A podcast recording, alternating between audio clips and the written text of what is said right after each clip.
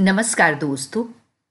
कुरकुरी कहानियाँ का एक और एपिसोड लेकर हाजिर हूँ मैं मनीषा।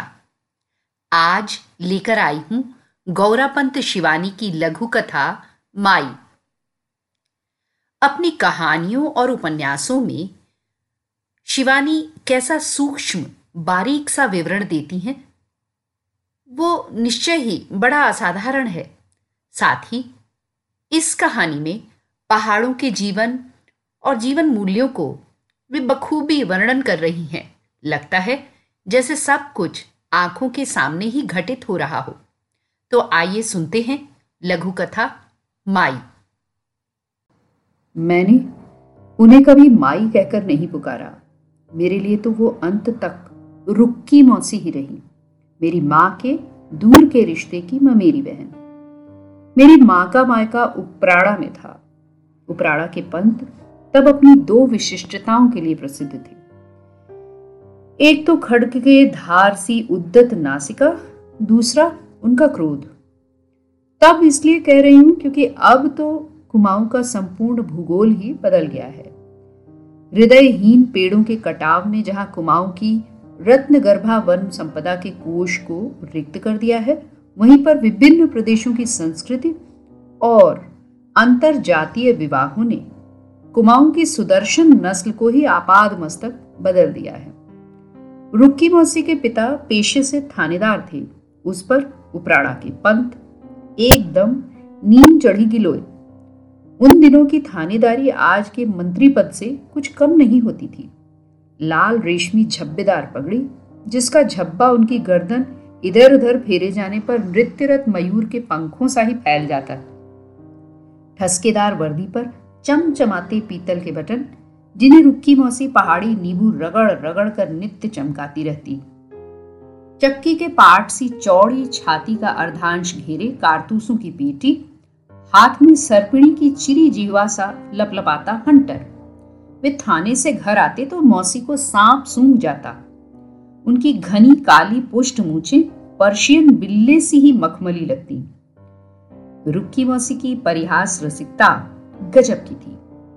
वर्षों पूर्व थानेदार की वह पति पर तख्ता दुहिता सदा के लिए पिता की आश्रिता बन सिसकती द्वार पर खड़ी हुई तो वयस थी मात्र चौदह वर्ष। अभागिनी का एकमात्र अपराध था उसका सांवला रंग। यद्यपि एकदम ही कृष्णवर्णी नहीं थी रुक्की मौसी, उज्जवल श्याम श्री गेहुए रंग की ही सीमा में आती थी। किंतु गोरी तो नहीं थी। कुमाऊं में कन्या के अंग दोष को भी चाहे अनदेखा कर दिया जाए, सांवले रंग को कभी मान्यता नहीं मिलती। फिर भी मौसी का सांवला चेहरा उजली हँसी से सदा दगदगाता रहता। मज़ाक तो कभी कभी ऐसा गरिष्ठ कर बैठती कि साधारण हाजमे वालियों को अपच हो जाता। उन दिनों गुरखा गृहणियों से सीखकर पहाड़ के घरों में भी रंग बिरंगी चौकड़ियों वाले होज बिने जाने लगे थे। मैंने सोचा, मैं भी अपने फुटबॉल खिलाड़ी भाई के लिए एक जोड़ा बिन डालूं। रुक्की मौसी ने इस कला में विशेष दक्षता हासिल की थी। मैंने उनसे कहा, ए रुक्की मौसी, तुम तो इतने सुंदर, एरगाइल मुझे बिनती हो। पीला, लाल और खाकी ऊन तो है। मेरे पास काला ऊन नहीं है। थोड़ा काला ऊन दे सकोगी मुझे? मौसी ने गंभीर होकर कहा दिन भर सबर कर ले। रात को बाबू सोएँगे तो उनकी दोनों ओर की मूछें थोड़ी थोड़ी कतर कर रख लूँगी तो कातने पर डेढ़ औंस बढ़िया पश्चिमी काला ऊन निकल आएगा। रंग एकदम गारंटी फास्ट रंग सांवला होने पर भी मौसी की देह की गठन अनुपम थी। कभी भी मैंने उसे वे सब आंतरिक नन्हे परिधान पहनते नहीं देखा, जिनकी बैसाखियाँ टेक नारी अपने एक नूर के यौवन को भी सौ नूर का बना लेती है। पूरी बाहों का अल्लम खल्लम ढीला सलूका, सपाट काली कन्नी की वे इकलाइयाँ, जो तब दस रुपए जोड़ा आती थी। किंतु मौसी की छंदमय पद विन्यास में ना जाने कैसी मोहनी थी कि कभी मेले में उनके साथ जाती तो उन्हें दूर से देखते ही मनचले पहचान लेते और सीटियाँ बजने लगती।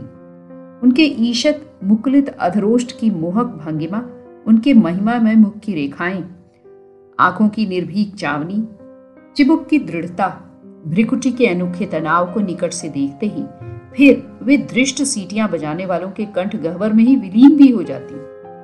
उस निर्दोष चेहरे में ना जाने क्या था कि लगता कोई देव मूर्ति किसी प्राचीन मंदिर के गर्भगृह में खड़ी मानवता के उच्चतम शिखर से अपने मुग्ध मंत्रों को निहार रही है। ऐसा ही अद्भुत व्यक्तित्व था मौसी का। कि लगता था किसी प्रसिद्ध चित्रकार की कृति अपने में मानव अस्तित्व की समस्त विडंबना, विषाद, हर्ष, रहस्य एक साथ प्रस्तुत कर रही है। मौसी नारी ही नहीं, नारीत्व का अनोखा, सनातन नमूना थी। होली में मौसी के लिए विशेष रूप से कठोर नियम थे। सुबह से ही पुत्री के द्वार पर बड़ा सा ताला लटका देता था थानेदार। उसके विधुर पिता को असमय के पत्नी वियोग ने बेहद शक्की बना दिया था। अरे, इससे तो बाबू दूसरी शादी ही कर लेते। ये मत करो, वो मत करो, ज़ोर से मत हंस, होली में बाहर ना निकल। अब साल भर के त्योहार में भी इस करमजले कपाल में अबीर गुलाल का टीका नहीं लगा तो कब लगेगा? वे रुआसी होकर कहती। पर नियम तो नियम ही थे। थाल भर गुजिया, ठंडाई के छलकते गिलास सजा सजा कर मौसी ही बाहर भेजती। द्वार की दरार से देखती रहती। न जाने कितने रिश्ते के मंचले देवर जीजा उसी दरार पर अब दृष्टि निर्बद्ध किए, ऊँची सांस भरते, काली थानीदारी मूछों का ही अबीरी अभिनंदन कर लौट जाती। मौसी के वैधव्य का करुण इतिहास किसी से छिपा नहीं था। पुत्री के लिए थानेदार ने अपनी ही बिरादरी का ऊँचा, अगला गबरू जवान ठोक पीट कर छांटा था। तब वो नहीं देख पाए थे कि चंदन के उस वृक्ष को भीतर ही भीतर अदृश्य घुनों ने चाट कर खोखला कर दिया था। हाथ लगाते ही ढह जाएगा। विवाह के पच्चीसवें दिन ही आभूषण सज्जा विहीना रुक्की मौसी पित्र द्वार पर सिसकती खड़ी थी। पहले कुछ क्षणों तक थानेदार सन्न खड़े ही रह गए। ये क्या, अकेली नंगी बुच्ची लड़की को मायके कैसे भेज दिया? क्या बात है रुक्की, बड़े दुलार से उन्होंने पूछा। पिता की ऐसी मीठी पुचकार सुनने की वो अभ्यस्त नहीं थी। आज तक क्या कभी किसी गाली के बिना दुर्घर्ष जनक ने उसे ऐसे पुचकार कर कुछ पूछा था? वो बुरी तरह सिसकने लगी। बाबू, मैं अब वहाँ कभी नहीं जाऊँगी। देखो मेरी पीठ। और फिर पिता के सम्मुख वो अपनी सुचिक्कन पीठ उल्लंघ कर खड़ी हो गई थी। लगता था कसाई ने हंटर से लड़की की पीठ ही उघेड़ कर रख दी थी। एक क्षण को थानेदार पत्थर की मूरत बन गया। अपने जीवन ने उसने भी तो ना जाने कितने अपराधियों की पीठ हंटर से ऐसे ही छील कर रख दी थी। क्या आज उसी का दंड विधाता उसकी निरीह मात्रहीना पुत्री को दे रहा था? फिर उन्होंने पिता को एक एक बात बता दी थी। उनके शराबी, नारी लोलू पति की एक नहीं, अनेक रक्षिताएँ थी। नववधु के समस्त आभूषण शराब के नशे में चूर उसका मदालस पति। उन्हें अपनी गोपिकाओं को बांट आया था। क्रोध से दांत पीसता थानेदार एक भयानक हुंकार कर उठा तो शरीर का समस्त रक्त उसकी आँखों में उतर आया। तू दरवाज़ा भीतर से बंद कर ले, मैं जा रहा हूँ। कहा जा रहे हो बाबू? चिंता तुरा रुक्की मौसी मनी मन जान गई थी कि उनके बाबू नवीन जामाता से हिसाब बराबर करने ही जा रहे हैं। पिता का क्रोध क्या वो नहीं जानती थी? दूसरे दिन भोर होने से कुछ पहले ही वे लौटे तो रुक्की मौसी से कहा, जा बेटी, अपना मंगलसूत्र उधार कर, बाहर पत्थर पर रखा। रुक्की मौसी वहीं पर धम्म से बैठ गई थी। क्या कह रहे हो बापू? क्या कर आए हो तुम? वही कराया हूँ चेली, जो करना चाहिए था। जा पोथी आपुन चरियो भैर ढूंग में धरिया। जा बेटी, अपना मंगलसूत्र बाहर पत्थर पर धरा। किसी भी कुमाऊनी सधवा के लिए इससे विकट गाली और क्या हो सकती थी? तू घबरा मत बेटी, तेरा बाप कभी कच्ची गोलियाँ नहीं खेलता। पच्चीस बरस की थानेदारी है मेरी। वो भी कुमाऊं के सबसे बीहड़ अपराधी इलाके कत्यूर में। कल सुन लेना, थानेदार का दामाद दुर्गिया कुमाऊं मोटर यूनियन की बस से कुचला गया। सर अलग और धड़ अलग। अच्छा हुआ जो साला। शराब के नशे में चूर था। जाँच होगी तो वो ही अपराधी सिद्ध होगा। ड्राइवर खीम से बेदाग छूट जाएगा। वैसे भी मैंने ड्राइवर के बाल बच्चों का पूरा इंतज़ाम कर दिया था। ये क्या किया तुमने बापू? छी छी, अपनी ही बेटी को विधवा बना दिया। वो बिलख उठी थी। ऐसी सधवा से विधवा भली। तुझे कैसी चिंता है बेटी? तेरा बाप जो ज़िंदा है। सुबह होते ही खबर पा पूरा गाँव उलट आया था। हाय राम क्या सुख देखा बेचारी ने। बचपन में माँ को खोया, विवाह होते ही पति को। ऐसा दिन दुश्मन को भी ना दिखाए भगवान। थानेदार जू, ठाकुरों की बेटी होती तो दूसरा घर कर देती, पर अभागिन है भी तो ब्राह्मण की बेटी। असमय के वैधव्य ने मौसी के मासूम चेहरे को और भी कमनीय बना दिया था। पिता के गृह में अब उस पर किसी भी प्रकार की रोक टोक नहीं रही। वो चाहे जहाँ घूमे, जैसे चाहे पहने ओढ़े, पर मौसी ने स्वेच्छा से ही कठोर वैधव्य व्रत का ऐसा पालन आरंभ किया कि गाँव की अनुभव प्राप्त वरिष्ठ विधवाएँ भी देखती रह गईं। न वो कहीं जाती, न हमजोलियों में उठती बैठती। पहले कन्नीदार रंगीन साड़ियों से उनका बक्सा पटा पड़ा था। एक एक कर उन्होंने सब बांट दी। बिना किनारे की मर्दानी सफ़ेद धोती, न हाथ में सोने की चूड़ियाँ, न गले में सोने की चेन, जिसके लॉकेट में मीनाकारी ओम गुथवाकर उसके पिता ने कभी उसे बड़े चाव से स्वयं पहना दिया था। लाख कहने पर भी उन्होंने फिर चप्पल नहीं पहनी। पहाड़ की विधवाएँ क्या कभी पैर में कुछ पहनती हैं बाबू? उनके निर्दोष प्रश्न में भी अपराधी पिता को कठोर श्लेष का पुट बुरी तरह आहत कर गया था। पहले पाँच मिनट में विष्णु विष्णु कह, जो लड़की बड़े अधैर्य से पूजा पाठ से निवृत्त हो जाती थी, अब घंटों पूजा पाठ में बिताने लगी। कंठ तो मधुर था ही। संस्कृत का उच्चारण भी त्रुटिहीन था। मैं एक दिन मिलने गई तो देखा, सद्य स्नाता मौसी, पीठ पर सघन केश राशि बिखेरे, आँखें मूंदे, विष्णु सहस्त्र नाम का पाठ कर रही हैं। रामो विरामो विरजो मार्गो, नेयो नयो अनय वीर शक्तिमताम श्रेष्ठो धर्मी धर्म विद्युत्तम। मैं चुपचाप उन्हें देखती रही। पिछली होली को अभी सात ही महीने तो हुए थे। मैं उनसे मिलने गई तो वो रोटी डाल रही थी। अरे, कल क्यों नहीं आई? उन्होंने बड़े उत्साह से कहा। हम तो खैर हर साल की तरह इस बार भी कमरे में बंद थे। पर होली गाने बाबू ने बागेश्वर वाले जीजा को बुलवाया था। आहा, क्या कंठ है उनका। ऐसी बढ़िया होली गाय की बस, सुनेगी। और फिर चीमटे से सम का आह्वान करती वो स्वयं गुनगुनाने लगी थी। जाए पढ़ू पी के अंक, चाहे लगे कलंकरी। फिर कुटिल कनखी से मुझे बींद कर बोली, पी ही नहीं रहे तो किसके अंक में गिरूं? तू ही बता। आज वही अबीर गुलाल से मदालस कंठ स्वर अचानक कितना बदल गया था। पूरे गाँव में रुक्की के वैधव्य व्रत की बड़ी चर्चा थी। क्या उम्र थी उसकी? केवल पंद्रह वर्ष। पर क्या गजब का संयम था? कैसी अपूर्व शुचिता थी। प्याज नहीं खाती, टमाटर, बैगन, मसूर की दाल जो जो वस्तुएँ विधवा के लिए वर्जित हैं, वे ही दुर्भाग्य से सब। कभी मौसी को बड़ी प्रिय थी, पर मजाल कभी कोई वर्जित वस्तु जिह्वाग्र का स्पर्श करे या कोई एकादशी छूट जाए। मैं जितनी ही बार उन्हें देखती लगता, वो साधारण मानवीय के स्तर से निरंतर ऊपर उठती, हम सबकी पकड़ से दूर होती जा रही है। वो दीप्ति, वो तेज, वो भाव विह्वलता ही क्या सचमुच उन्हें हमसे दूर करती जा रही थी? क्या वैधव्य में भी नारी का रूप निखरता है? मन निर्मल होता है? और क्या विशुद्ध पति विरहित चित्त की वो निष्काम भावना एकता का संधान करती फिरती है? गाँव में कोई बीमार भर पड़ जाए, चाहे शूद्र हो या चांडाल, मौसी रात दिन उसकी सेवा में एक कर देती। लगता था काम, क्रोध, मद, लोभ जैसे तस्कर भी मौसी के पीछे पीछे पालतू कुत्ते बने निरंतर दुम हिला रहे हैं। मुझे विश्वास हो गया कि मनुष्य में ऐसी कोई महान शक्ति अवश्य वर्तमान रहती है, जो दारुण आघात पाकर उसे जितेंद्रिय बनने की प्रेरणा ही नहीं देती।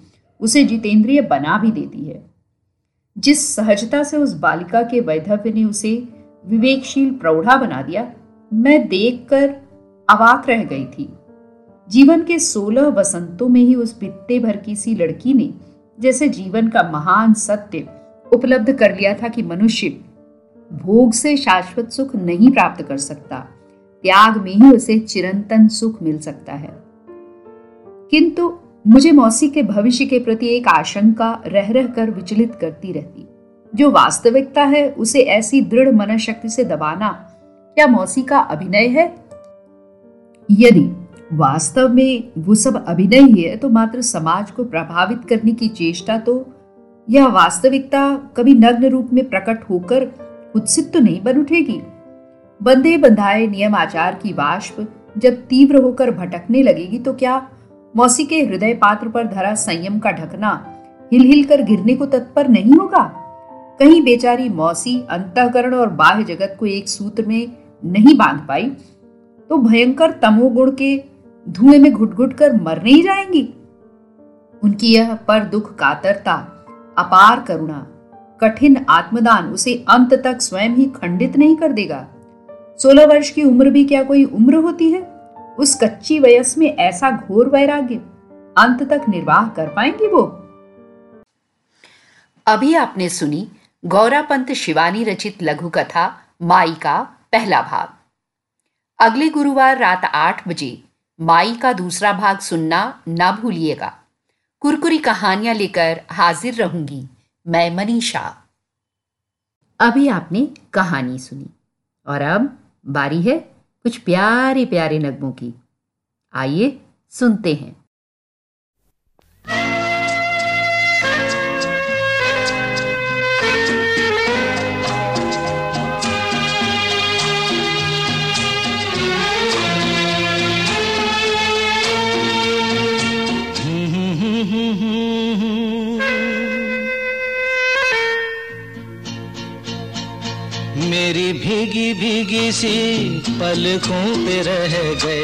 जैसे मेरे सपने बिखर के, जले मन तेरा भी किसी के मिलन को अनामिका तू भीतर से। मेरी भीगी भीगी सी, मेरी भीगी भीगी सी पलकों पे रह गए, जैसे मेरे सपने बिखर के। जले मन तेरा भी, किसी के मिलन को अनामिका तू भीतर से। मेरी भीगी भीगी सी।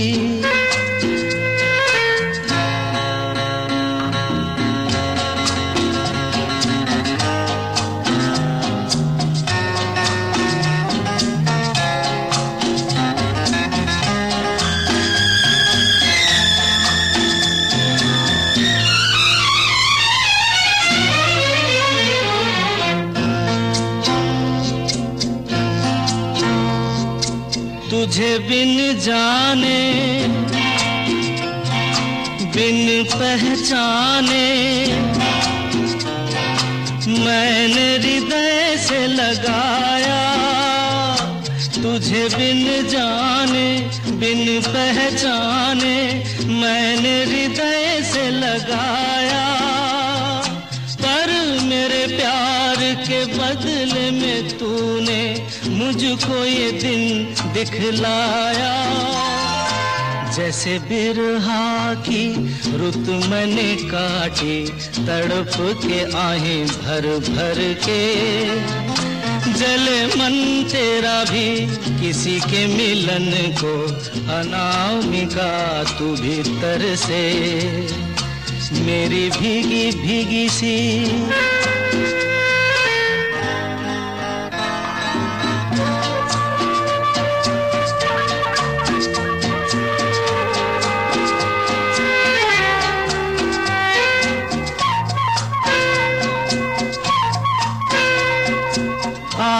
से नाता, नारी से रिश्ता, काहे मन समझ न पाया? आग से नाता, नारी से रिश्ता, काहे मन समझ न पाया? मुझे क्या हुआ था एक बेवफा पे? हाय मुझे क्यों प्यार आया?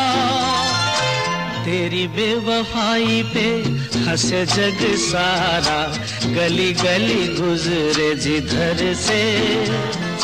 जले मन तेरा भी किसी के मिलन को, अनामिका तू भीतर से। मेरी भीगी भीगी सी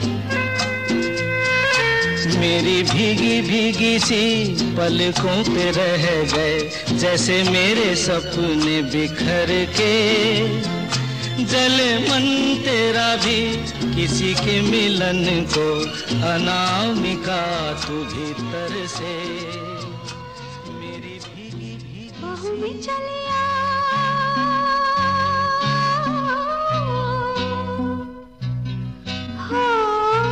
हमसे सनम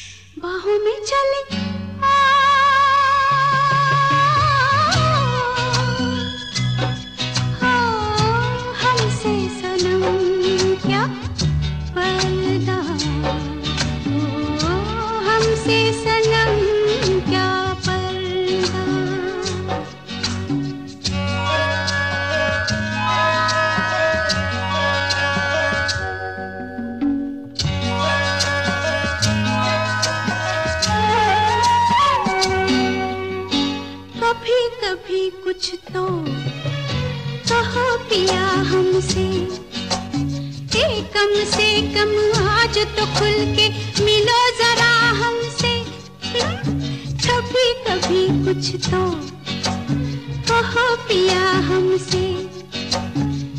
कम से कम आज तो खुल के मिलो जरा हमसे। है रात अपनी, जो तुम हो अपने, किसी का फिर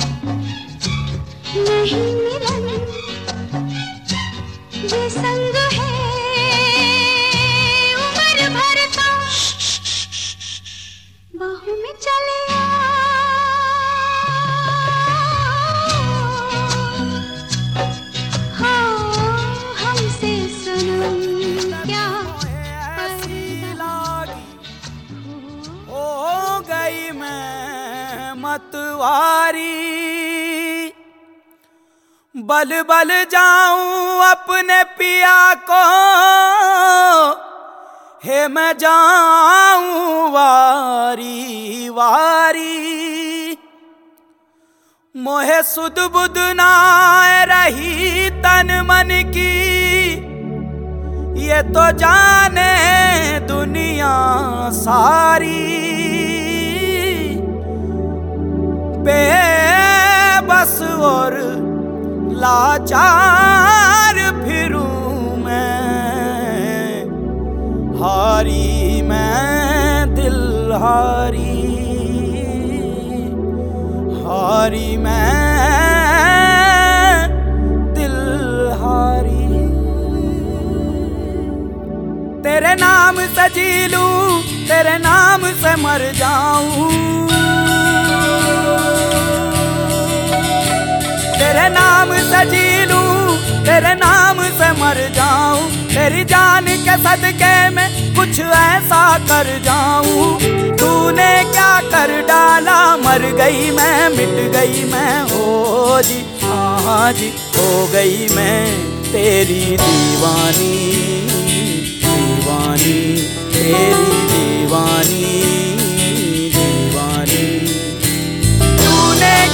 कर डाला मर गई मैं, मिट गई मैं, हो जी हाँ जी, हो गई मैं, तेरी दीवानी दीवानी, तेरी